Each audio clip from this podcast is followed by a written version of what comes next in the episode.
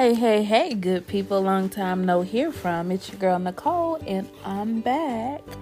So, you know, I've done a couple of broadcasts during this whole COVID thing, but the reality of the situation is that I don't know about you, but I have truly embraced and enjoyed just being able to enjoy the silence and the peacefulness of it all.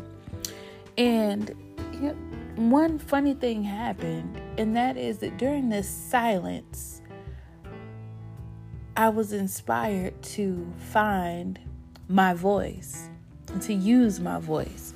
You see, I've grown up in a manner that has said that, hey, good girls don't do this, ladies don't do that. So, you're not confrontational. You don't argue. You don't speak up. You don't speak out. You conform. Um, you make yourself what you need to be in order to fit in with those around you. You blend into your environment. Here's a good one ladies are seen and not heard. Um, so many things have shaped who I am that I find that as an adult, I tend to exist silently despite whatever might be going on around me and whatever may be raging inside of me. And at a certain point in this thing, I realize that nothing happens without the emanation of sound. In the beginning was the Word, and the Word was with God, and the Word was God. God spoke the universe into existence. Let there be light. Let there be this. Let there be that. And then life and death lies in the power of the tongue. So after one day of just kind of sitting with myself and my thoughts, I began to remember all the different ways that my voice has been attacked over the course of my development, both physically and even mentally. As a child, I used to constantly have strep throat. I used to constantly get sore throats. I used to sing back then. I used to do all kind of different contests back then.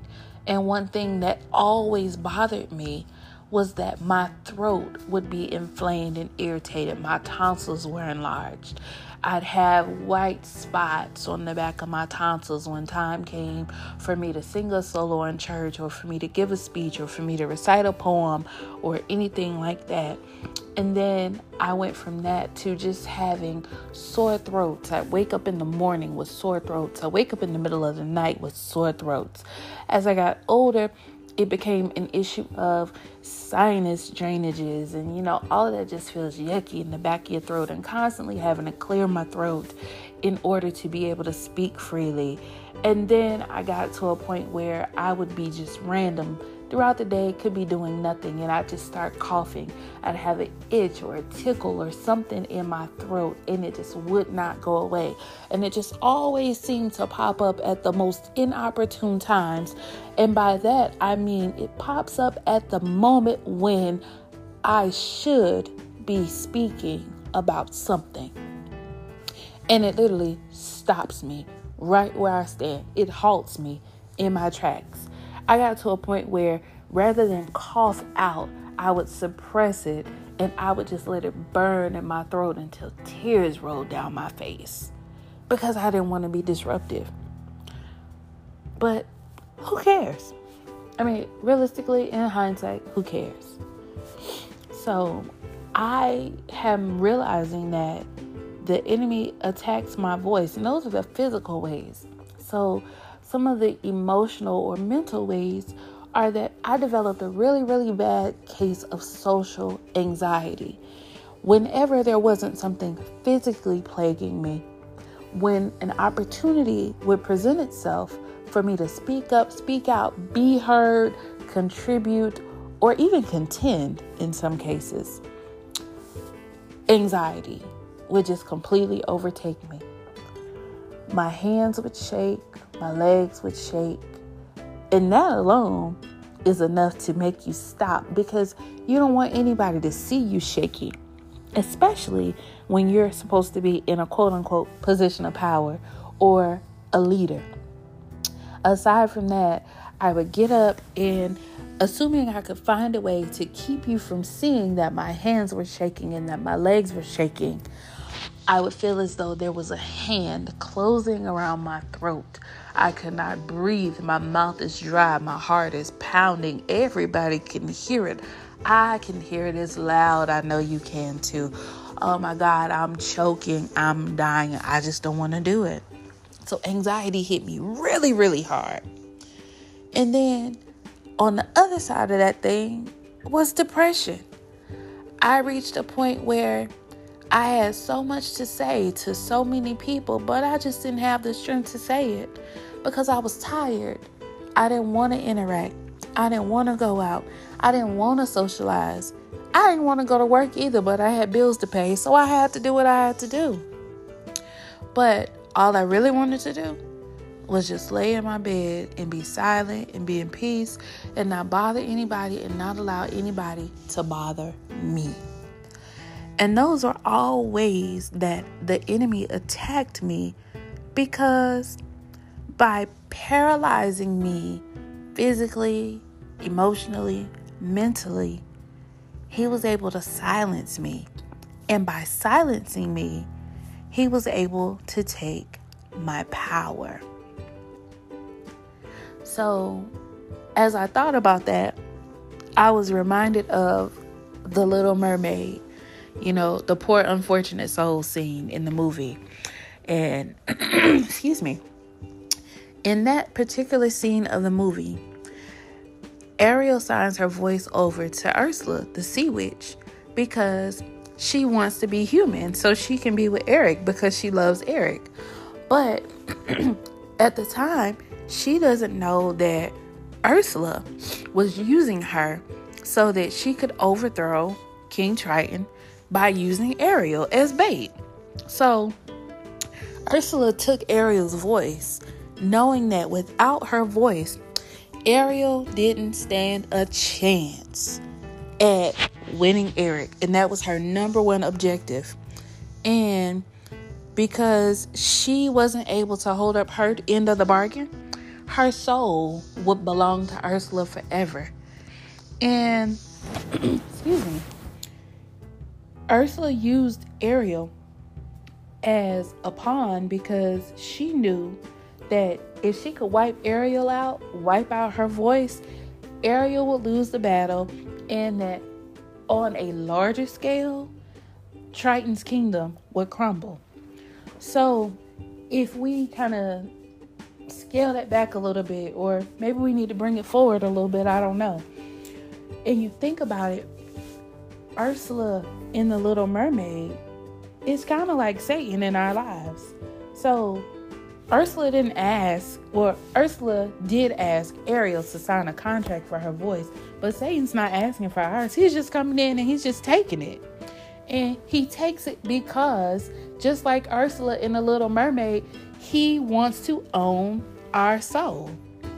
He wants to come against the efforts of our King, of Jesus, of God. He wants to break our Father's heart.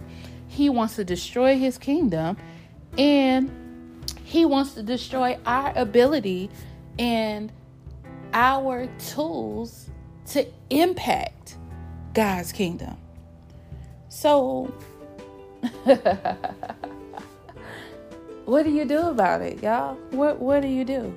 How do you know that he's trying to steal your voice. And how do you combat that? We'll talk about it in just a minute. We'll take a quick break and grab some water.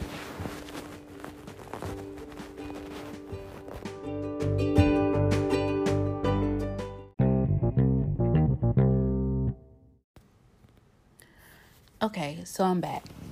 Now, I am by no means an expert, but I have about 37 and a half years of life experience um, that I can speak very, very, very plainly from. And um, the way, the most prevalent way that I knew that the enemy wanted to silence my voice is that, like I stated before, I would get complete and total social anxiety when I would speak to anyone. And, you know, it wouldn't just be the physical symptoms, there's a mental manifestation there too. You know, I have many times sat in environments and listened to conversations go forth and been able to contribute to the conversation, but unwilling to contribute to the conversation for fear that I would open my mouth and I would speak and then I would be perceived negatively. I would be judged harshly. I'd be ridiculed. I'd be rejected. Um, and those things always literally froze me in my tracks. I've had many occasions where I've had my whole side of a conversation in my head, but been too afraid to open my mouth to speak. But why? Why was I so afraid to embrace my authentic self and allow my authentic self to be present, to come forth?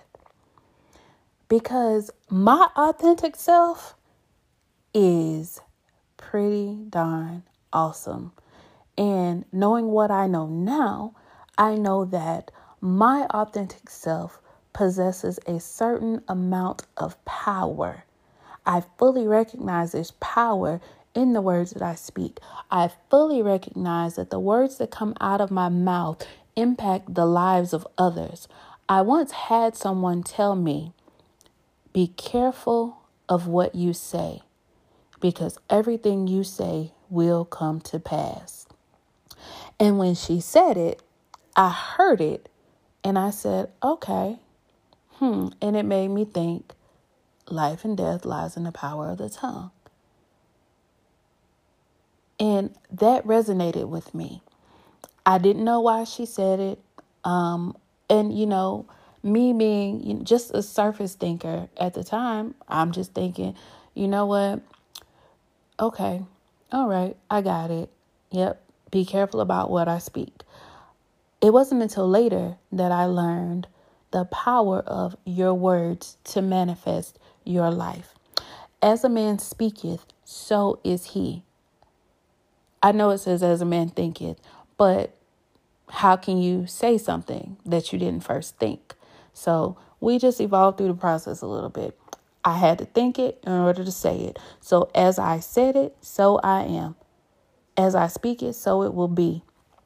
And, you know, that's the issue with being afraid or being unable to be vulnerable and to be your authentic self.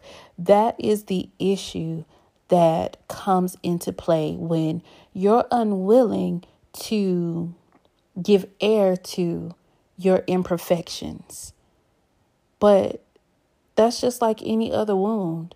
It has to get air in order to heal. Granted, if it's just gaping, then you know, you try to cover it up, you try to nurse it, give it some first aid, triage it a little bit. But ultimately, you got to pull that bandage off and let it get some air, put it out there, and let it be what it will. Because guess what I've learned along the way? Those who love me, they knew I wasn't perfect, they just didn't know what my imperfections were. But in knowing what ways I'm imperfect, what ways I'm fallible, and you know, the things that I've done that aren't so pretty, hey, that makes me more human. And they love me anyway because now I'm a real person. Um, there's no pressure to be perfect because I've already shown you that I too am imperfect.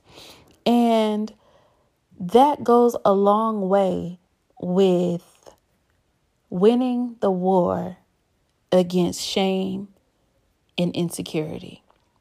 And in my case, against the spirit of rejection that I fought with for so many years of my life. So, what do you do about it? First, you have to be deliberate, you have to be consistent because it's a choice. And each day for me is still a struggle. Um, I I find myself now putting myself into positions where I am pushing myself out of my comfort zone. Um, I am aligning myself with opportunities to come forth to speak and to be present. I'm learning to live in the moment. And I can't live in the moment if I'm stuck inside my own head. Because being stuck inside my own head causes me to hold myself back. Um, you have to be ready and able to fight for yourself. Because y'all learning to speak up for me some days feels like the fight of my life. I mean, it's it's rough. And it's a lot of days that are a lot easier than others, but when it comes to having a conversation of the heart, oh, that is a chore. That is a challenge. I shouldn't say a chore. I should say a challenge because that is something that typically a conversation will play in my head before it comes out of my mouth. Ironically enough, when I get on here to actually speak and deliver what's on my heart, I'm able to do that. And it's unrestricted, it's unrestrained. And I've always found that to be somewhat amazing because normally my conversations don't flow that easily. But you know what? I've learned too that I have to stay prayed up. I have to continue to seek God's face. I know what He's promised me. I know that I am who and what He says that I am. But the only way that I know what that is is to seek His face and to stay in the Word. And I mean, there's no right or wrong way to do that. But when you read the word, you have to be able to apply it to yourself. And one of the best ways to use your voice is to speak God's promises over your life and over the lives of those around you. But in order to speak the word, you have to know the word. In order to know the word, you have to study the word. And the more you study the word, the more specific, the more intentional you become, the better equipped you are to fight against those attacks against your voice. Um, Paul talks about the whole armor of God, and the final piece of the full armor of God is the sword of the Spirit, the Word of God. And that is one of the vital keys to helping us to be able to stand and fight when we're attacked in this life. So, once you're rooted and grounded in the word, then fight. Regain your ground. Take your territory back. Get your voice back. Find your voice. Use it. And the word that you learned, that word that you've hidden in your heart, when you use that, use your sword of the Spirit, that is how you overcome. When God is exalted, the devil is defeated. And, you know, some things that help me along the way are knowing that I'm more than a conqueror because Romans 8:37 said it I am. And knowing that God's grace is sufficient in my weakness because he told me that in 2 Corinthians 12. And knowing that hey, these trials, these tribulations, all these battles that I have to fight and overcome, God is using those things to mature me and to perfect me so that I can do what He has purposed me to do. Because James 12 and 4 tells me that. And I know I can't do it by myself, but He already told me I'm not alone. Yea, though I walk through the valley of the shadow of death, I will fear no evil, because he is with me. His rod and his staff comforts me. He prepares a table before me in the presence of my enemies. He prepared that table, but what good is it if I'm too afraid to sit at it? Because I'm too afraid to be me. I'm too afraid to speak up. I'm too afraid to claim my place. But, you know, those negative thought patterns, those things that the enemy uses to keep us silent, he wants us to hold on to those things. He wants us to hold on to the fear, the anxiety, the what ifs, the negative self talk. Because the longer you hold on to it, the harder it is for you to let it go. But it's a trap, it's a trick. he only controls your words if you allow him to. So when you feel yourself falling into the trap of being silent, of being afraid to speak up and be heard, of being afraid to share yourself, to bare your soul, to be authentic. Stand on your word. Use it. Let God fight your battles. Take it by force.